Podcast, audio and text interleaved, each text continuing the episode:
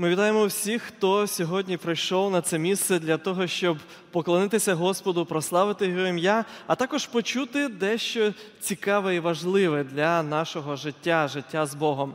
Ми також вітаємо всіх глядачів телеканалу Надія, а також слухачів радіо Голос Надії, які сьогодні теж приєдналися до нашого поклоніння. Сьогодні буде важливий день, сьогодні буде важливе богослужіння для кожного, адже кожне богослужіння, в принципі, важливе. На початку хотів би прочитати кілька слів зі Слова Божого. Псалом 116 звучить так: хваліть Господа всі племена, прославляйте Його всі народи, бо зміцнилось Його милосердя над нами, а правда Господня навіки. Зараз на початку богослужіння ми почуємо чудовий твір у виконанні дитячого колективу.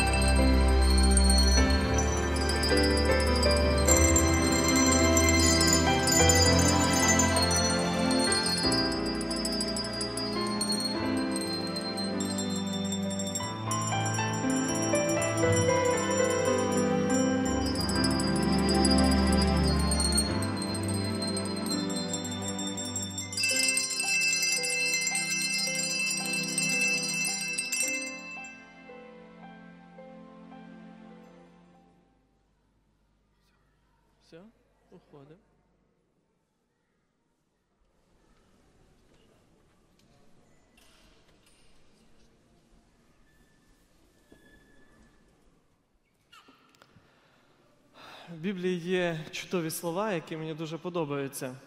І завжди так, знаєте, коли їх читаю, з теплотою їх читаю. Послухайте, це говориться про той час, коли а, Ісус навчав людей, і там написано: до нього ж приносили і кого? Немовлят, щоб до них доторкнувся. А учні, побачивши їм, докоряли. А Ісус їх покликав та й каже: пустіте дітей, щоб до мене приходили, і не забороняйте їм, бо таких царство Боже. І далі в іншому Євангелії є такий невеличкий припис, який от просто наповнений, я не знаю, теплотою. Послухайте. І він їх пригорнув і поблагословив, на них руки поклавши. Гарно звучить, правда? Ви знаєте, сьогодні у нашій громаді знову свято. Е, Сьогодні знову ми будемо молитися, просити благословення для маленької дитинки, яка прийшла у цей світ для того, щоб своїм життям славити Бога. І сьогодні е, з нами сім'я Яковенко Богдан, Іордан Тетяна і їхня маленька Ангеліна. Я запрошую, давайте ми їх підтримуємо.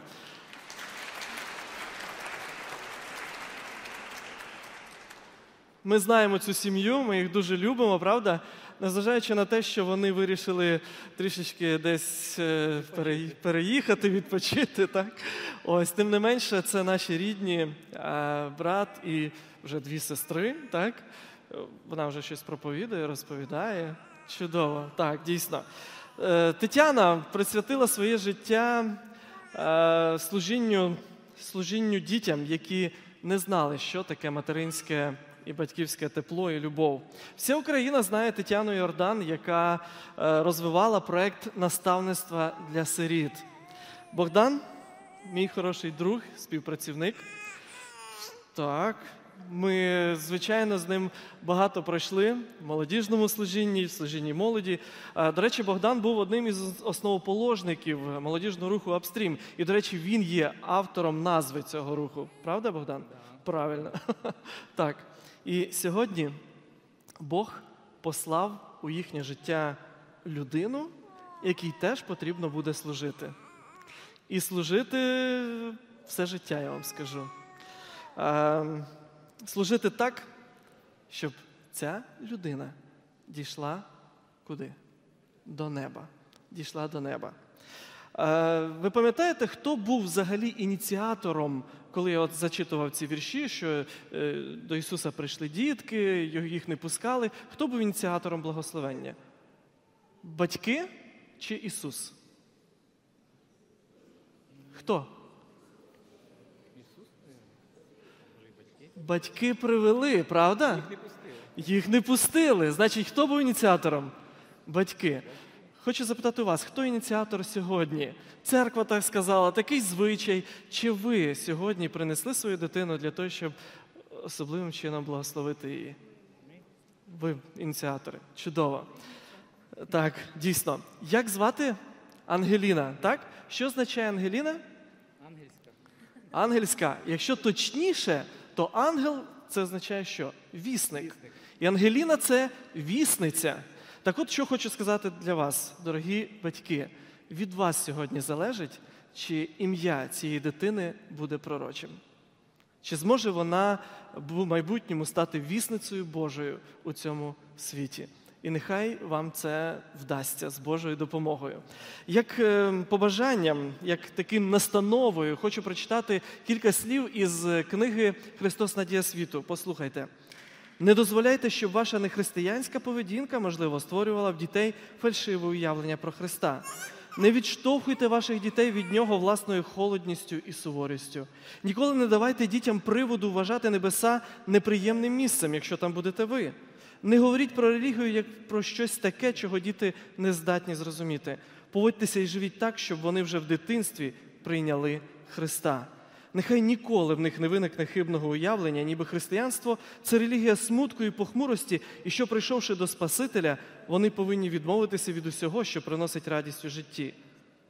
Коли Святий Дух зворушує серця дітей, сприяйте Богові в його праці. Пояснюйте дітям, що Спаситель запрошує їх і ніщо не може принести більшої радості Господу, ніж присвячені йому юні роки в розквіті сил.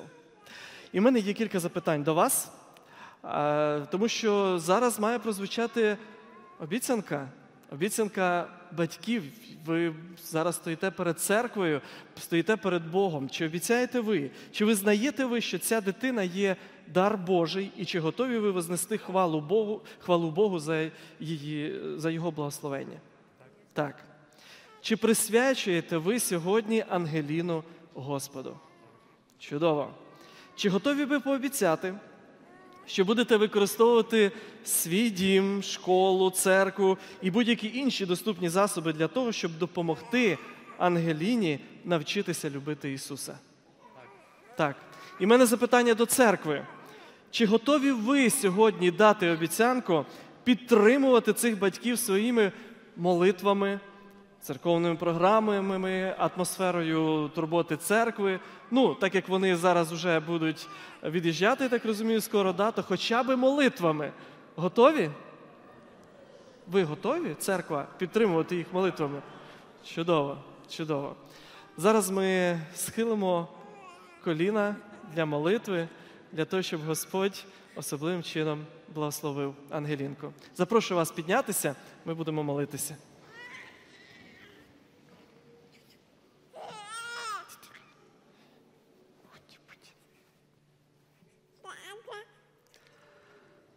Добрий Господь, ми зараз звертаємося до Тебе з великою подякою за те, що Ти прийшов у цей світ для того, щоб показати приклад, для того, щоб врятувати кожного з нас.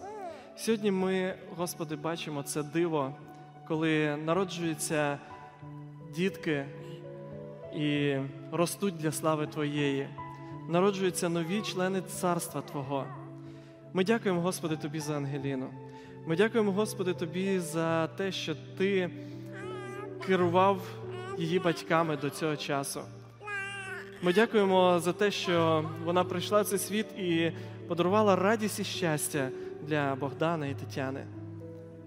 Господи, ми сьогодні просимо, щоб Ти благословив її у цьому житті, щоб Ти благословив батьків. Ти бачиш, Господи, ті виклики, які стоять зараз перед ними. Ти бачиш, як непросто інколи виховувати це маленьке чудо. Але, Боже, даруй їм мудрості. Даруй їм, Господи, мудрості від Тебе, терпіння, впевненості, знань. Ти керуй ними, Господи, і благословляй, підтримуй їх, Боже. Ми просимо Тебе, Боже, благослови церкву, благослови церкву, в якій вони будуть перебувати. Допоможи, щоб вони могли разом з своєю дитиною прославляти Тебе, служити Тобі. Нехай, Господи, Ангеліна, коли виросте, буде справжньою вісницею, вісницею Твоєю, вісницею для Тебе, Господи, і буде завжди з тобою і після того, як ти прийдеш на цю землю. Благослови, Господи, її особливим чином, живи в її серці і веди до неба. Дякуємо тобі, Боже, за все, і слава тобі, хай за все буде Отцю, Сину і Святому Духу. Амінь.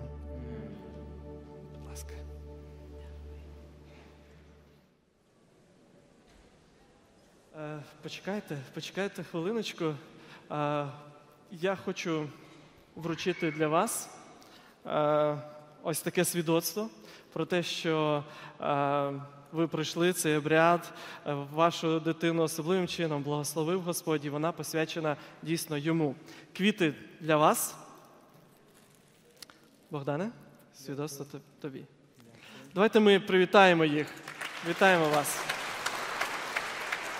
Можете сідати.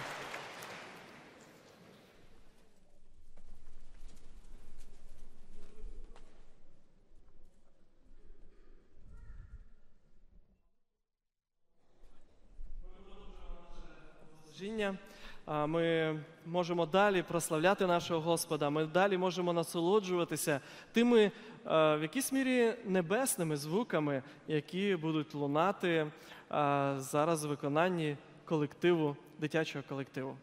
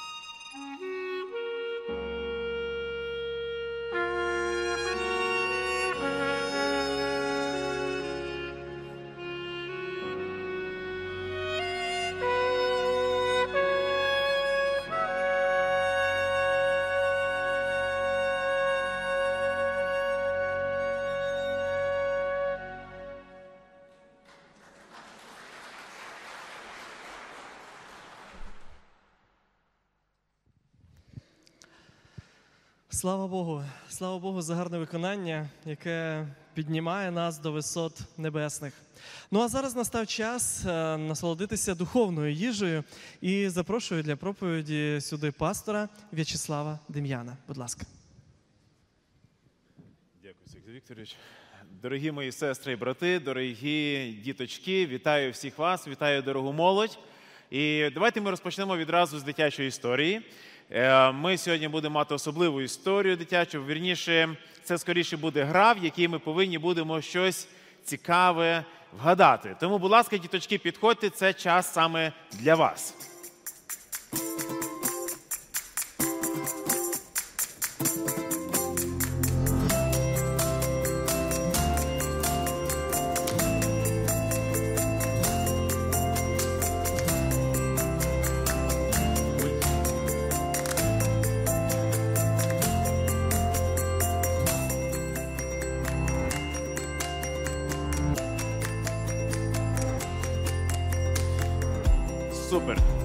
Гарні дівчата і хлопчики. Дуже радий вас бачити. Доброго ранку. Давайте подивимося, яка камера нас показує. Ось так. Давайте ми скажемо всім хлопчикам, дівчатам туди привіт. Вони нас також бачать і бачать в різних країнах світу, в різних містах України. Дуже радий вас сьогодні бачити. Е, сьогодні у нас буде така гра. В мене мав би бути пульт. Але якщо немає, то я так розумію, що ви зможете там переключати замість мене, да? Окей, дякую. Отже, дорогі діточки, сьогодні нам потрібно буде вгадувати, або, можливо, ви знаєте, і вам не потрібно буде вгадувати, ви просто будете мені відповідати. В такій грі, хто найсильніший, найшвидший, найвищий з тваринок, які є на землі? Ви ж знаєте багато тваринок, правда? Давайте ми зараз подивимося, яких тваринок ви всі знаєте. Будь ласка, розкажіть, яку тваринку, яку тваринку ти знаєш? Ти знаєш якусь тваринку? Ніхто не знає. Добре, підніміть ручку, хто знає тваринок. О, багато хто знає. Яку ти тваринку знаєш? Я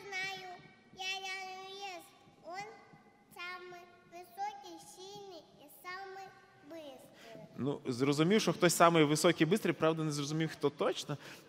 Жираф самый высокий. Жираф, дякую. Лев. Льва, ти знаєш? Собака, змеи, рыбки, Ой-ой-ой. Ой-ой-ой. мыши, Ой-ой-ой. Залиши комусь ще, добре? Дя- Коровку. Гепард. Чудово. Ну, давайте ще одну останню версію. Кінгуру. Чудово. Ну, давайте ми тепер спробуємо відповісти на ці запитання. Отже, хто най. Тут інший мікрофон. Давайте наступний тоді слайд. Серед всіх тваринок, яких ви перерахували, наступне найсміливіший. Як ви думаєте, хто найсміливіший? Хто? Лев? Да? Чудово. Подивіться, будь ласка, я знайшов таке цікаве відео, де ось такий сміливий лев вирішив трошки пожартувати. Ну, деколи львам також хочеться побавитися з кимось, пожартувати. І ось він вирішив трошки так побавитися своєю львицею. Поки вона собі відпочивала, він вирішив так тихенько, тихенько підійти до неї. І подивіться, що далі буде. Він її хотів налякати, Ну, але вийшло трошечки навпаки. Бачите, що вона зробила з ним? Він ніби сміливий, найсміливіший. Але ось таке сталося. Окей, наступний слайд. Хто найсильніший, як ви думаєте? Хто? слон, Точно, слон. Мураві. О, це дуже цікаво. Дуже цікава версія. Але ми говоримо зараз більше ну, про тварин таких великих. Хоча ти права, муравей він ду, дуже сильний. На вагу свого тіла він бере дуже великий, дуже велику вагу може піднімати. Давайте подивимося найсильнішого. Подивіться, що він робить. Бачите, щось йому там не сподобалося. Взяв машину, перепаркував. Ну, тому що йому там потрібно було стати, а машина йому заважала. Бачите, що може зробити слоник. Окей, а тепер хто найвищий? Жираф. Жираф. Правильно, жираф. Ну і ось тут така історія відбулася з маленьким жирафом. Він вважав, що він найвищий, і що він дійсно такий, що всі мають його боятися. Він тут показує всі прийоми перед страусом. Але коли страус вирішив трошечки його наздогнати, а жираф відразу втік. Ну, але проти мами вже нічого не зробиш. Бачите, тут вже. Гаразд. А хто найшвидший? Хто знає? Хто? Гепард. Гепард. Точно. І ви знаєте, зробили змагання між машиною, яка є дуже-дуже швидкісною, і гепардом. І ви уявляєте, що навіть спортивною машиною на перших метрах гепард зміг обігнати цю машину. Подивіться, наскільки він швидкісний, що поки машина рушила з місця, гепард вже втік вперед. Настільки він швидкий. швидкий. Гаразд, ідемо далі. А як ви думаєте, хто найрозумніший серед тваринок? Гепард. Гепард, ну він найшвидший. Собака. Собака, да, досить розумна. Рись. Рись. Хто? Папуга. А чому? Тому що він все знає. М, Ну, ти знаєш, я тобі хочу сказати, той, хто багато говорить, ще не значить, що він все знає. Ну, я маю на увазі про папугу. Е, Бо він усе за спиною бачить. Хто? Папуга. Папу. А, окей, дякую. Кіт. Кіт найрозумніший. Дітки, у вас такі гарні версії, я мушу подумати про це. Лошадь, у нее такая точка зрения, что она может видеть, что происходит за ней. Угу. Да, це правда, у неї дуже гарний зір. Але хто найрозумніший? Дельфін. Дельфін дуже розумний. Собака. Собака. Окей, давайте подивимося, все ж таки, хто вважається найрозумнішим серед тваринок. Подивіться, що може робити ворона.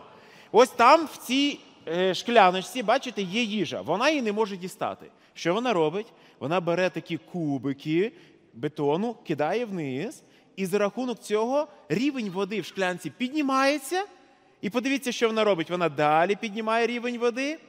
Тобто вона вміє користуватися інструментами і дістала свою їжу. Настільки розумна ворона. Окей. А як ви думаєте, хто краще всього бачить? Лошадь. О, ми вже чули версію про е, коня. Лошадь. Так, дякую. Кошки. Так, дуже правильно. Наступний слайд. Ось ця маленька, крихітна, така гарненька, мила кішечка.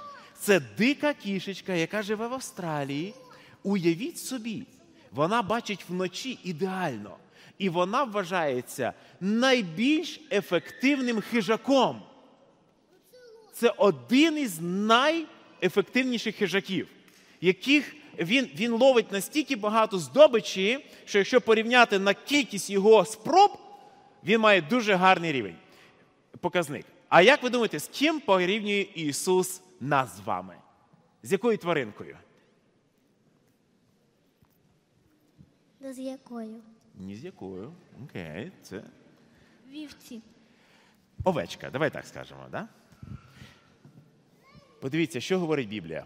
Ви овечки мої, овечки пастви моєї, ви люди, а я Бог ваш, говорить Господь Бог. Але ви знаєте, що овечки насправді вони ну, не є найсильнішими. Овечки, діточки, не є найшвидшими. Вони, є не, вони не є найвищими. Вони не є найрозумнішими. А як ви думаєте, чому Ісус порівнює нас з овечками? І якщо можна, наступний слайд. Знаєте, в чому сила овечок? Сила овечок полягає в тому, що у них є хто? Пастух.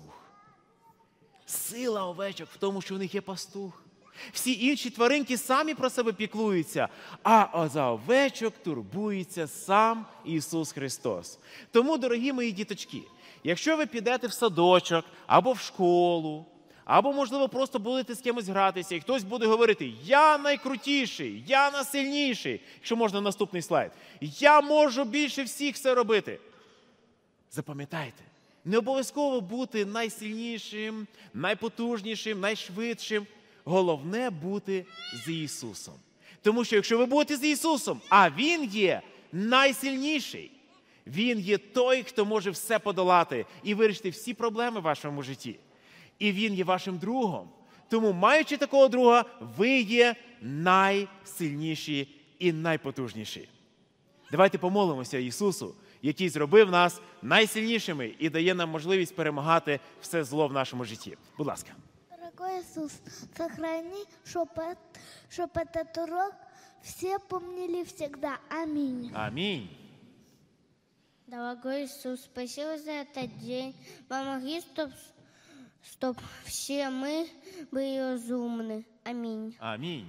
Дорогий Батько Небесний, ми дуже вдячні Тобі за цих діточок. Ти дійсно, Господи, зробив нас залежними від Тебе. Я дуже прошу, Господи, щоб кожна, кожен хлопчик, кожна дівчинка полюбили Тебе, щоб вони відчували Тебе в своєму житті. І щоб тоді, коли, можливо, хтось буде їх принижувати або буде говорити, що вони не є найсильнішими, найрозумнішими, щоб вони знаходили радість в тобі, тому що ти, Господи, даєш нам силу перемагати все. Тому, Господи, будь з нами і благослови, збережи протягом цього суботнього дня. В ім'я Ісуса молитва наша. Амінь. Діточки, будь ласка, займайте свої місця.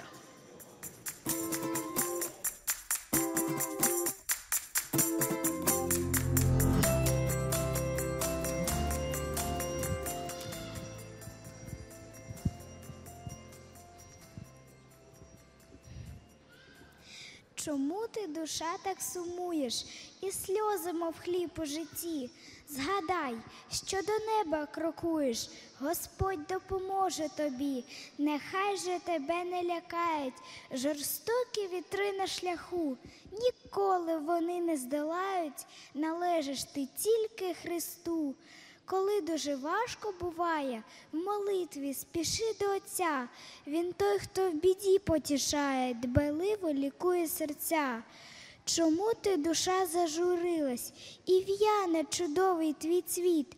Напевно, в дорозі стомилась, не милий тобі Божий світ.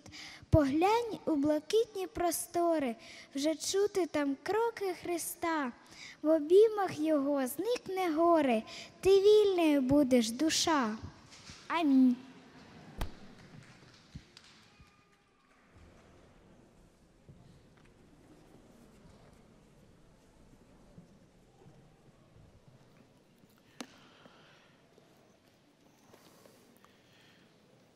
Дорога молодь, особливо мої друзі, хто сидять на другому балконі, на першому балконі, всі ті, хто тут поруч, також всі наші глядачі і слухачі. Наша тема сьогодні топ-3 жінки Біблії. Це три унікальні історії трьох жінок. Вони пережили надзвичайне радість, біль, сльози радості і розчарування. Це драматичні історії трьох героїнь Біблії, які надихали багатьох митців створювати шедеври музики, образотворчого та літературного мистецтва. Насправді серед біблійних героїнь є не менш гідні уваги жінки. І сьогодні мене наш продюсер Вікторія Шевич запитала: а чому не про цю жінку? Я кажу, тому що не топ-5, а тільки топ-3. Це історії жінок, в житті яких Бог не є другорядним героєм. Кожна з цих історій завершується дотиком Бога і дотиком надії. Я переконаний, що завдяки цим трьом історіям багато жінок, а також багато чоловіків відчують цей Божий дотик надії у своєму житті. Також ці історії торкаються таких питань, як ставлення чоловіків до жінок, їх роль у житті чоловіків, ставлення Бога до жінок. Перша з топ-3 Єва. Відомий персонаж, і ви дуже часто можете побачити її на змальовану в різних е, варіаціях, деколи не зовсім зручних, тому що Біблія говорить про те, що ну, виглядали вони трошки інакше, ніж ми сьогодні. І художники, митці завжди намагалися якось це максимально пристойно зобразити. Але насправді це була прекрасна пара. Це була досконала жінка. І Біблія говорить про те, що коли він створив все дуже добре, на завершення Бог створює людину. Друзі, я поділюся зараз деякими роздумами, якими я А, Зазвичай їх згадують так на весіллі, але тим не менш, я думаю, що це дуже цінно буде сьогодні, коли ми говоримо в контексті першої з топ-трьох жінок Біблії. Отже, коли Бог створив е, світ, створив нашу планету, він створив все дуже-дуже гарно, і сам Бог говорить дуже файно, дуже гарно. Але на завершення він створює людину. І ось це слово людина гебрейською мовою звучить Адам. Другими словами, Адам це не ім'я, хоча також стало ім'ям, але це людина. Другими словами, можна сказати, що і чоловік, і жінка це Адам, це людина.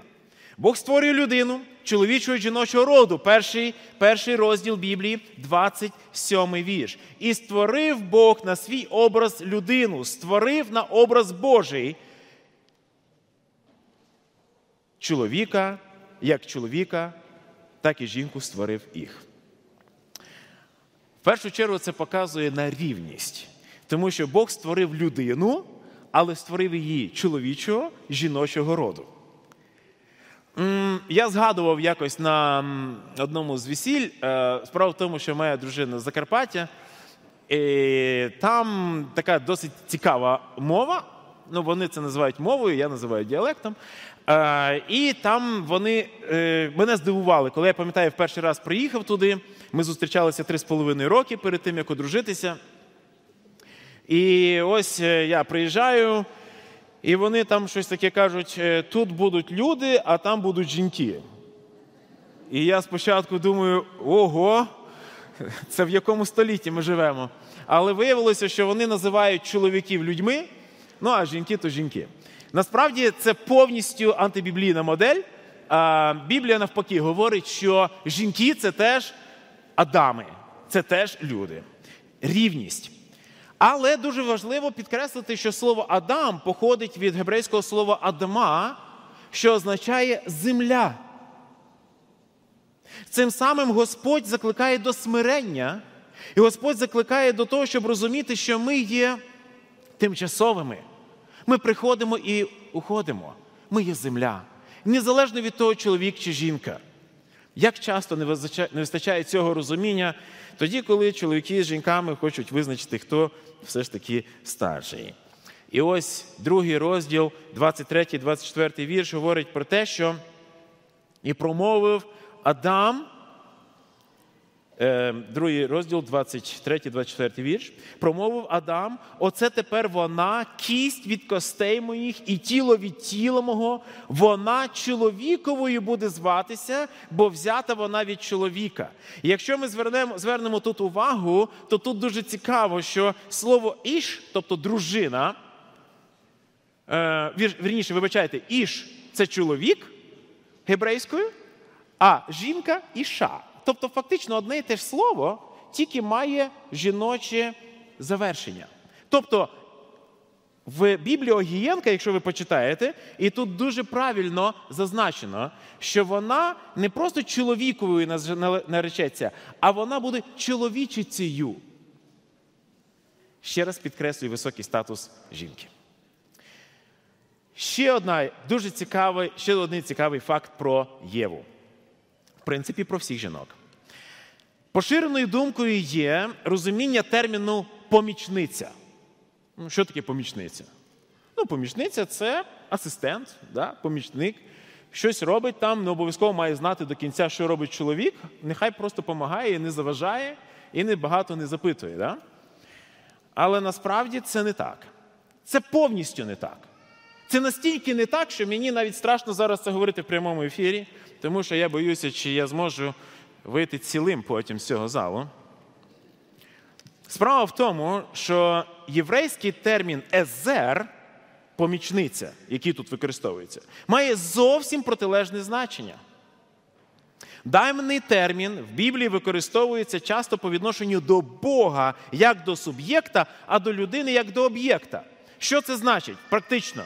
Це значить, що, наприклад, коли Давид говорить до Бога: Господь, ти моя допомога. Що мається на увазі в даному випадку? Хто з них сильніший? Не Давид щось робить важливе і Боже, ти мені там допомагай потрошки.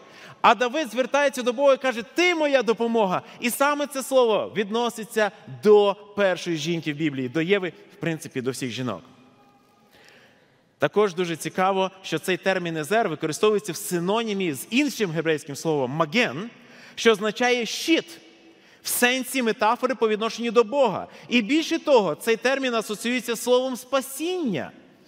Тому слово помічниця не відображає ідею меншої значимості, меншої вартості і асистування в справах чоловіка, яку він, які він робить. Більше того, цей термін відноситься до божественної допомоги і спасіння і відображає теологічне значення ролі жінки в процесі спасіння. Дуже цікавим є те, що багато дослідників Біблії бачать пряму паралель між тим, як будувався, будувалася скінія, в якій перебував Бог, і як від, описується історія творіння і Едемського саду. І більшість дослідників Біблії бачать прямі паралелі. Я не буду їх зараз наводити, але раджу вам вивчити цю тему. Дуже багато цікавих паралелей. І ось що цікаво, що коли ми бачимо цю паралель, виразну паралель між побудовою святилища і історією творіння, то дозвольте звернути увагу на те, яку рятівну роль дружини Бог підкреслює в його плані спасіння. Справа в тому, що слово бана, дієслово бана гебрейською мовою, коли воно використовується тоді, коли Бог бере із ребра бана і робить Єву. І що цікаво, що саме цей термін використовується в описі будівництва скінії. Цей самий термін. Більше того, термін цела, який перекладається як ребро, використовується в сакральному значенні в архітектурній мові будівництва храму і скинії. Фактично, Бог побудував Єву, так само, як пізніше Мойсей будував святилище.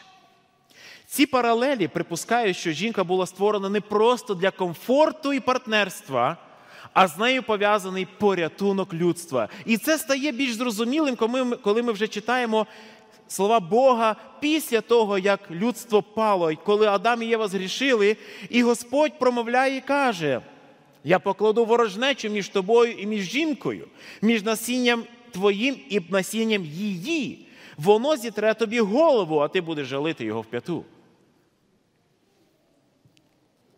Бог торкається Єви дотоком надії навіть тоді, коли вона, на жаль, зрадила в своїх стосунках з Богом.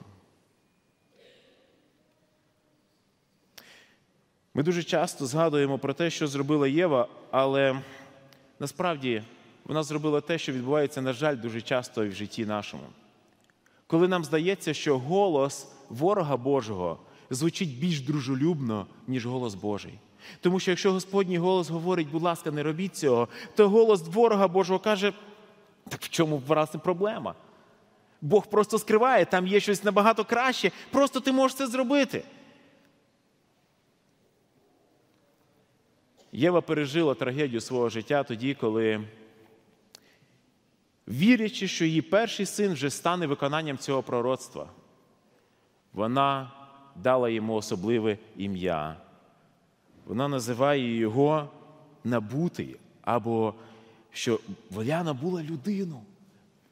Багато богословів бачить саме в цьому, що вона вважала і вірила в те, що саме в цій людині і буде, буде набуте спасіння. І яка трагедія, що той, хто на кого покладалася надія спасіння, він став першим вбивцею свого брата. І цим самим ще більше приніс біль і страждання Єві і Адаму. Але Бог дав надію Єві.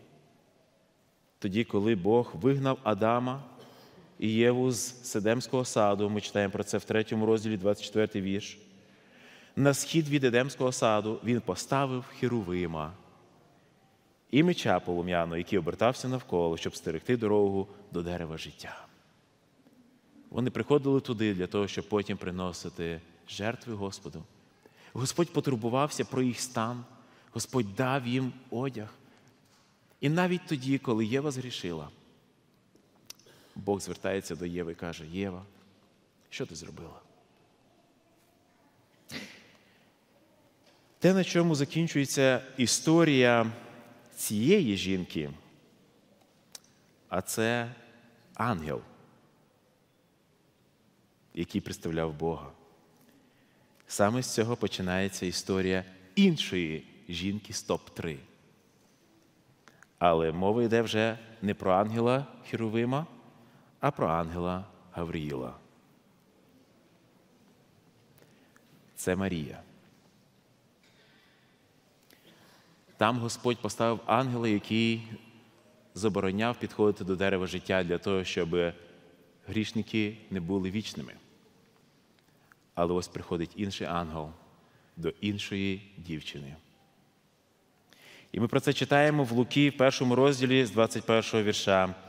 Це неймовірна історія, коли одного разу в шостий місяць від Бога був посланий ангел Гавріїл у Галилейське місто, що йому на ім'я Назарет, до діви, тобто до дівчини, що заручена була за мужем, за мужем була на ім'я йому Йосип із дому Давидового, а ім'я діві Марія. І війшов він до неї, промовивши: Радій, благодатна, Господі з тобою, ти благословенна між жонами. Вони, Вона ж затривожилась словом та й, та й стала роздумувати, що б то значило це привітання. Ангел промовив до неї: Не бійся, Марії, бо в Бога благодать ти знайшла. І ось ти в утробі зачнеш, і сина породиш, і даси йому імення Ісус. Він буде великим і сином Всевишнього званий, і Господь Бог дасть йому престола його батька Давида. Уявляєте собі, століття пройшли в очікуванні царя, в очікуванні того, щоб від дому Давидова знову був цар. І ось Марія це чує. Вона, можливо, не може повірити своїм вухам, але ангел каже: від тебе народиться той, хто буде продовжувачем царського роду. Марія, в принципі, так само, як і інші юдеї. Вона вірила в те, що це буде відновлення тут, на землі, цього царства. І вона тоді каже: ем, як же це станеться, якщо в мене немає мужа, я не знаю мужа. Ангел промовив відповідь і сказав: Дух Святий зійде на тебе, від Всевишнього сила обгорне тебе через те і святе, що народиться е, через те, і то буде святе, що народиться від тебе син Божий. І далі він пояснює, як це так може бути. Він каже: а твоя родичка Елізавета, яка також, в принципі, не мала би бути вагітною. І він говорить: ото твоя родичка Елизавета, і вона зачала в своїй старості сина. І оце шостий місяць для неї, знов, яку звуть неплідною. І тут він пояснює все. Бо для Бога немає неможливої жодної речі. Немає для Бога нічого неможливого. Дуже цікавий персонаж Марія. Марія між Марією і Євою є дуже багато паралелей, дорогі мої. Єва і Марія обидві чули голос Господа. Єва і Марія мали надію на те, що народиться син Спаситель. Те, що втратила Єва, Марія здобула. Єва є матір'ю всіх живих людей на землі, а Марія матір'ю, через яке прийшло життя з великої літери в цей світ. Через Єву війшов гріх в цей світ, а через Марію з нами Бог. Єва розмовою з Змієм віддалилася від Бога, а Марія була дуже близькою до нього і почула голос Божий в своєму житті. Єва довірилась Змію, а через Марію народився той, хто мав згідно протоєвангелію, тобто буття, 3 розділ, 15 вірш, стерти голову Змію. Але знаєте, дорогі мої, ставлення до Марії в нашому християнському світі це певний феномен абсурду християнства. З одного боку, деякі деномінації стверджують або створюють культ поклоніння Марії як посереднику між Богом і людьми. Разом з тим, з іншого боку, виникає запитання про те, яке ставлення взагалі в суспільстві, в сучасному суспільстві, сучасної молоді, до дівчат, до жінок, які хочуть зберегти свою чистоту і непорочність. Розумієте, друзі, в чому парадокс? Ту дівчину, яка зберігала чистоту і цнотливість, з неї зробили посередника між Богом і людьми, те, чого Біблія жодним чином не дає права робити. Але в реальному житті, яке сьогодні ставлення до тих дівчат, які хочуть зберегти свою чистоту, чесність, праведність? Нерідко вони висміюються за свої принципи. Це певний когнитивний дисонанс. На жаль, цей світ побудував цілу індустрію задоволення своїх гріховних побуджень через приниження жінок. Знущаючись і використовуючи для своєї насолоди одну дівчину, вони при цьому моляться до іншої діви.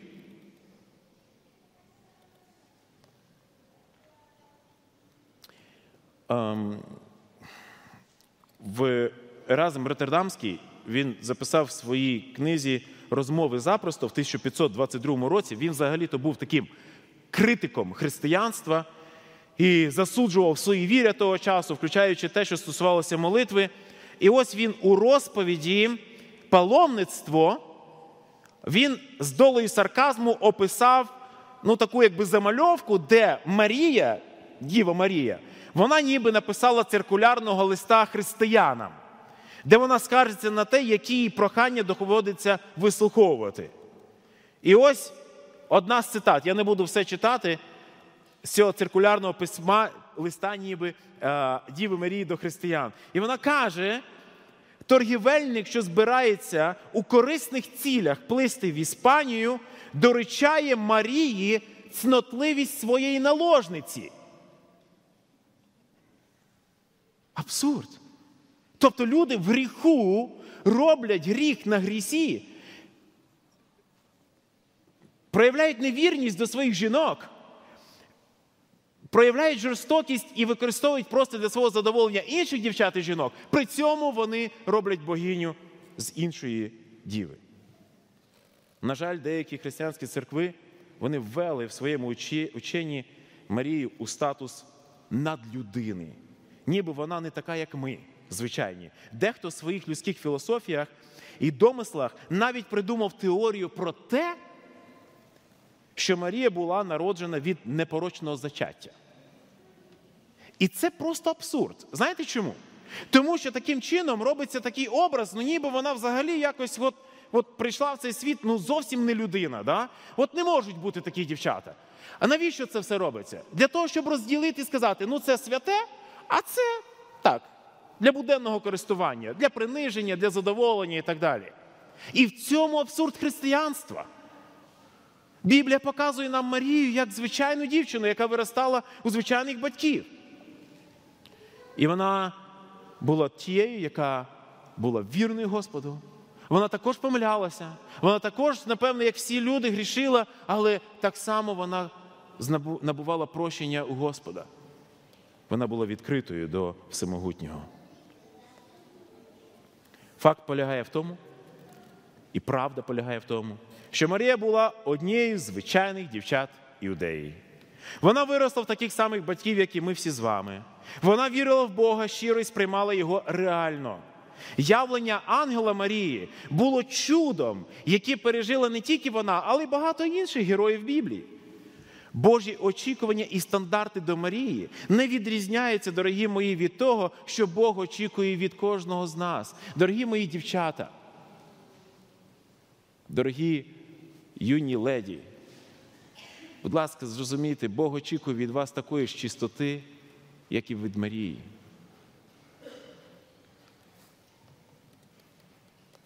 Сьогодні Господь закликає кожну дівчину, кожну молоду пані, кожну сестру бути чистою і вірною Господу. Господь очікує від нас, від нас, чоловіків. Я звертаюся до вас. Від нас, чоловіків, Господь очікує бережливого і усвідомленого ставлення до дівчат, жінок, до сестер, сестер в церкві. Жінки і дівчата можуть бути такими самим інструментом в руках Бога для спасіння людей, для поширення Євангелія, як і чоловіки. Згадайте, скільки було тих жінок, які, через яких Господь давав спасіння своєму народу, через яких Господь говорив як через пророчець і в старому, і в новому заповіті, тому що Господь є близьким до них так само, як до нас. Бог побачив у Марії сильної віри дівчину, яка написала один із найгарніших псалмів прославлення. Давайте ми прочитаємо цей псалом прославлення. Марія промовила: величає душа моя Господа і радіє мій дух у, Бозі, спасі моїм, що зглянувся він на покору своєї раби. Бо ось від часу цього всі роди мене заблаженно вважатимуть, бо велике вчинив мені потужний його імення святе, і милість його з роду в рід на тих, хто боїться Його. Він показує міць свого рамена. Він розпо... розпорошує тих, хто пишається думкою свого серця. Він могутніх скидає з престолів, підіймає покірливих. Він удовольняє голодних добром, а багатих пускає ні з чим. Приготував він Ізраїля, свого слугу, щоб милість згадати. Як прорік він був нашим отцям Адаму і насінню його аж по віки.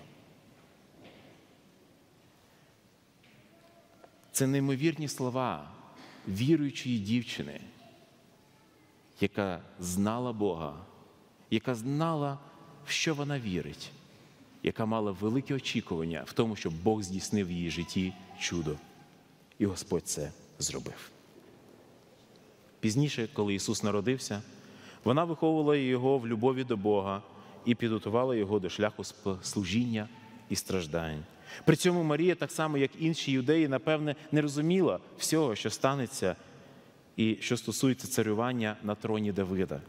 Марія чекала, що Месія буде царювати на Давидовому троні, що цей престол може бути вірніше, вона не очікувала, що це престол може бути не тільки, що він може бути набути тільки ціною страждання. Через Симеона їй було відкрито. Пам'ятаєте, Симеон в храмі їй сказав, що шлях Месії в цьому світі буде тернистим. У словах, звернених до Марії, що він сказав? І тобі меч душу прошиє самій. І сьогодні я хочу запитати, дорогі мами, Куди ми водимо наших дітей? Марія водила Ісуса в храм. Скільки часу наші батьки, мама і тато навчають дітей Біблії? Марія була першою, хто вчила Ісуса біблійним істинам. На що налаштовуємо ми своїх дітей? На гарну професію, яка буде приносити багато грошей? Або на служіння Богу і суспільству. Марія виховувала в Ісусі дух служіння. Які цінності сьогодні переважно виховуються в сім'ях? Ісуса Марія навчала цінностям вічним, а Йосиф важкій праці. І ось, помираючи на Христі, ми бачимо завершальну картину з Марією, де Ісус потурбувався по своїй маті, матір. Так само, як Господь потурбувався про Єву, так само Господь Ісус турбується про свою мати. Він доручає її в руки відданого учня. Христос, завершуючи глобальну місію спасіння, Він не забув потурбуватися про ту жінку, яка пережила біль і страждання втрати.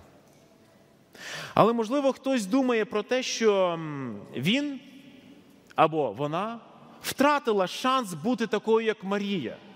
Можливо, в житті вже трапилися такі події, такі поразки, після яких годі й думати про такий високий статус, як у Марії. І саме тому ми зараз переходимо до останньої з топ трьох жінок Біблії. Це Марія Магдалина. Про Марію Магдалину ми читаємо в Євангелії від Луки, в 8 розділі, що це не просто була. Персонаж, до якого ставилися негативно. Це була жінка, яка була опанована сатаною, яка була опанована духами злими. Настільки, що про неї говорили, що в неї сім було духів. Друзі, сім, ви розумієте, що мається на увазі, да? що вона була повністю полонена духами сатанинськими. Не тому, що вона так народилася, тому що це був її шлях життя. В грісі, в проступках, в тому, що вона відходила від Бога, втрачала Бога, втрачала Його вірність до нього. Але, врешті-решт, в восьмому розділі від Луки написано про те, що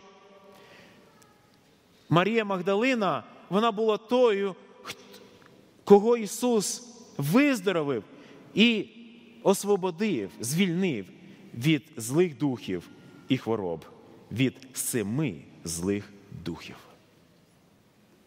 Пізніше ми знаходимо цікаву історію, яка сталася. Вірніше, трошки раніше, ми знаходимо історію, яка сталася з Марією. Як це все сталося? Як відбулося це зцілення? Це записано в сьомому розділі від Євангелії від Луки, 36 по 50 вірш. Панувала урочиста атмосфера. Все проходило досить гарно, всі лежали, прислуги подавали їжу. І раптом, здається, все зупиняється. Погляди всіх переносяться з місця, де знаходиться Господар дому Ісус, на грішницю міста, найгрішну жінку того міста, яка входить в цей будинок. І Евангелист Лука саме цей термін використовує гамартолос, тобто грішниця, яка повна, сповнена гріха. Вона не просто грішниця, як всі люди грішні. Вона просто є уособленням гріха. І ось вона, схоже, була відома в цьому місці своїм порочним способом життя. Побожні фарисеї ритуально мивали свої руки. У них головний гість це релігійний вчитель, розмови про віру, про праведність. І тут раптом входить жінка, спосіб життя та зовнішній образ якої повністю відрізнявся від тієї атмосфери, що панувала в будинку. Для фарисея, який приймав цю гостину, репутація жінки це серйозна причина нервувати. А для Ісуса? А для Ісуса її стан говорить про те, що, має, що вона має велику потребу в правильних стосунках з Богом. І ось Симон, який ще кілька хвилин тому виглядав задоволеним і щасливим, тому що в його будинку така визначна подія, ось він тут вже дуже засмучений. Всі замовкли в кімнаті, все призупинилося ніби. Вона підходить до ніг Ісуса, схиляється, торкається його ніг і починає плакати. І грецьке слово, яке тут використовується, брехо, використовується для того, коли дощ падає. Тобто її сльози такі були великі, ніби дощ просто ляв, її сльози лилися.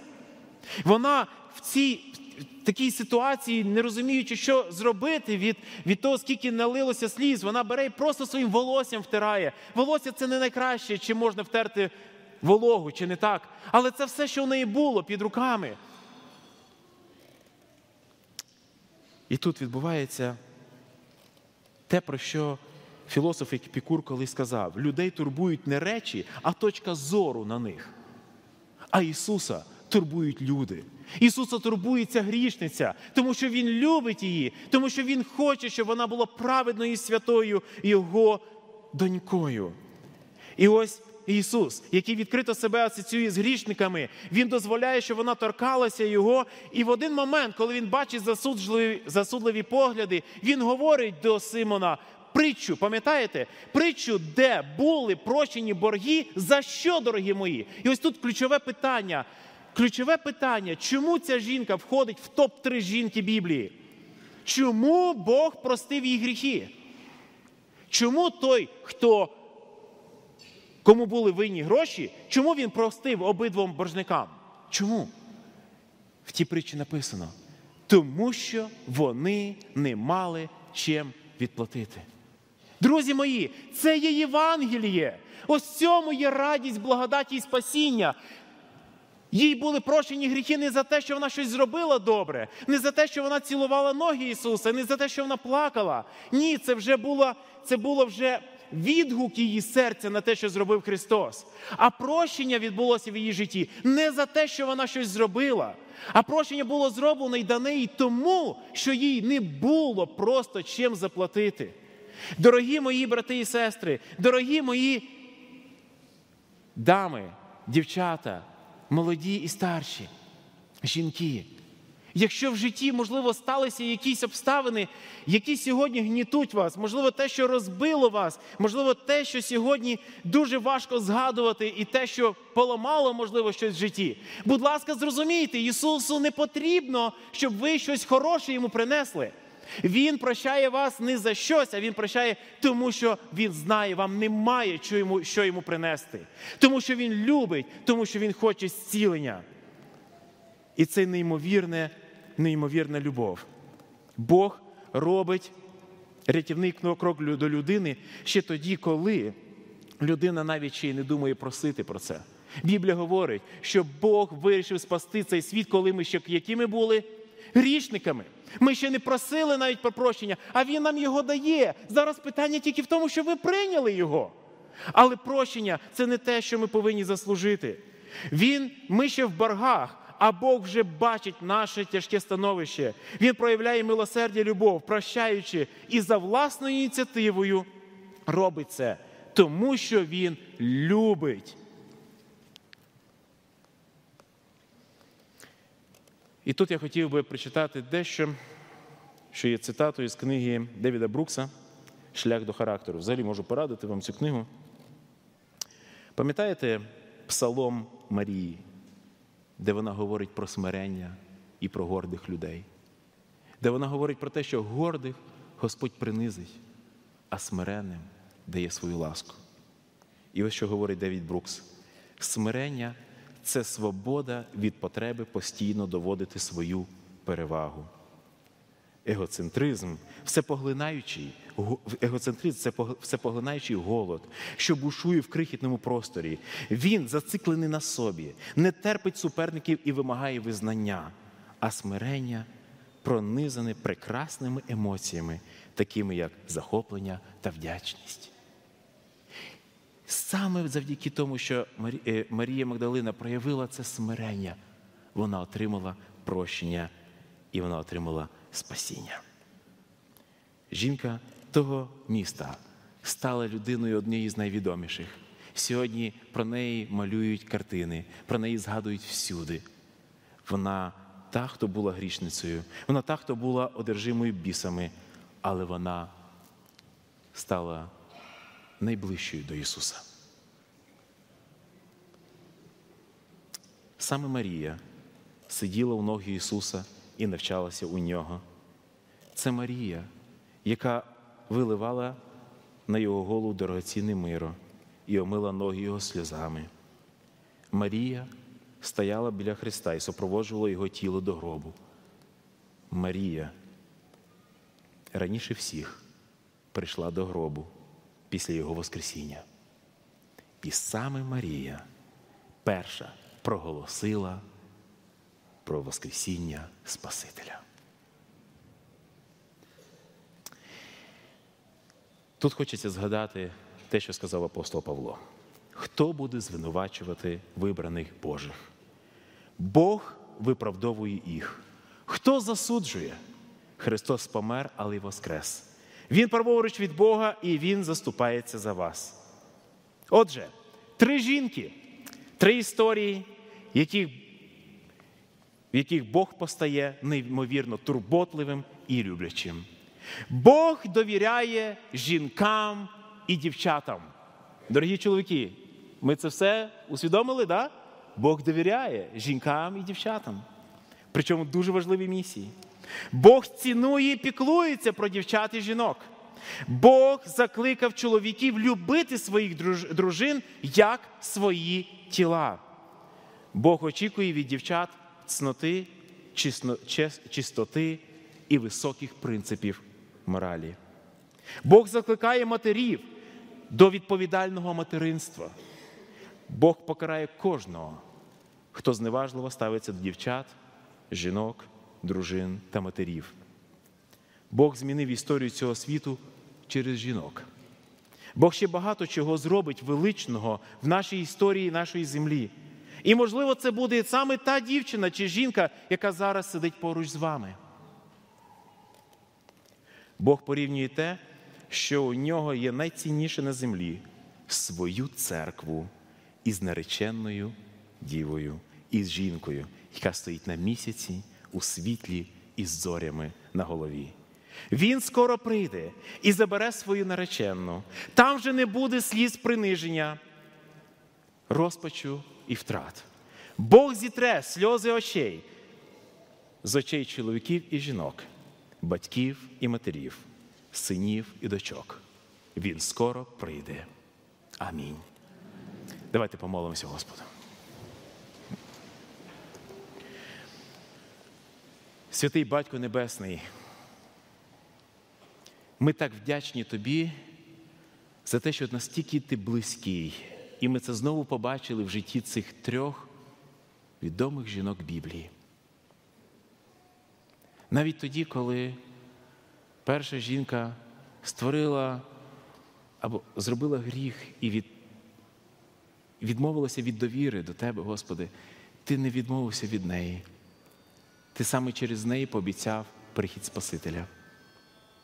Пізніше через іншу дівчину, яка, можливо, не була відомою, вона була пригніченою, вона не була серед тих, хто міг би пишатися своїм статусом і іменем. Ти саме через неї привів Спасителя в цей світ. І, Господи, ми бачимо, наскільки ти люблячий, тому що саме в історії Марії Магдалини ми можемо кожен побачити себе.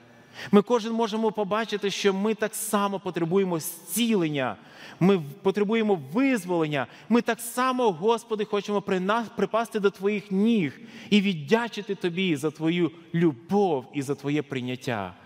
Господи, нам так хочеться зустріти Тебе, як Марії Магдалині хотілося би, хотілося Тебе першим побачити або першою побачити, в, в, в, коли Ти воскрес. Господи, ми так просимо, щоб сьогодні наша надія на Твій другий прихід, вона не згасала, а навпаки, щоб вона давала нам сили до перемоги, сили до чистого святого життя на славу Твою для служіння цьому суспільству і Тобі. Благослови, Господи, наших дорогих жінок і сестер. Благослови дівчат, збережи їх від гріха, благослови чоловіків для того, щоб вони були мудрими і люблячими і турботливими. Благослови церкву Твою. В ім'я Ісуса молитва наша. Амінь.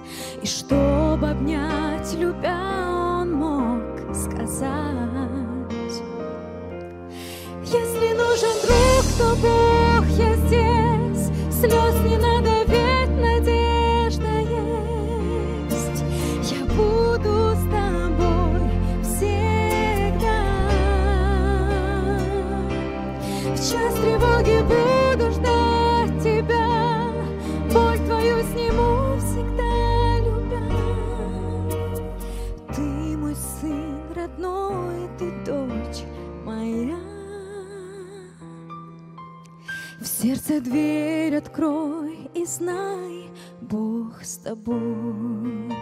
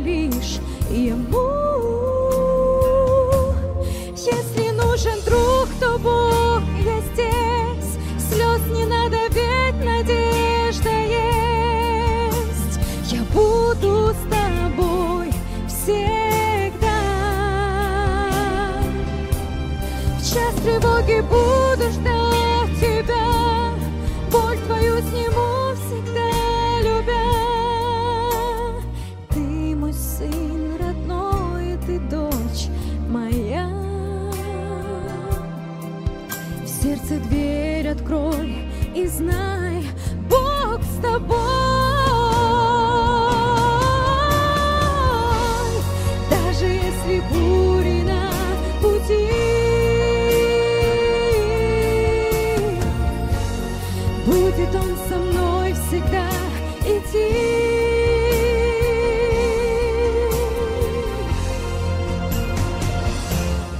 Если нужен друг, то Бог, я здесь. Слез не надо, ведь надежда есть.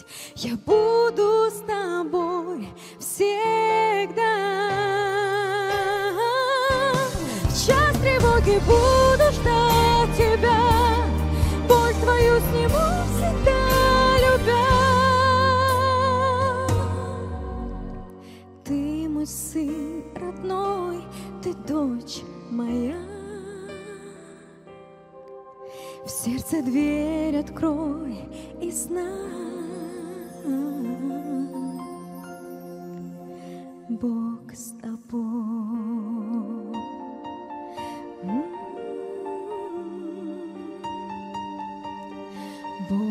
Бог с тобой.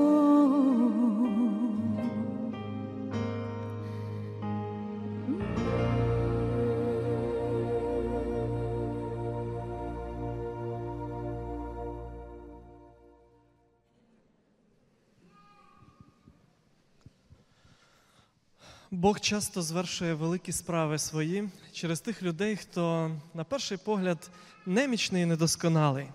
Але такі люди більше довіряють Господу, і саме через них Він може робити свою роботу.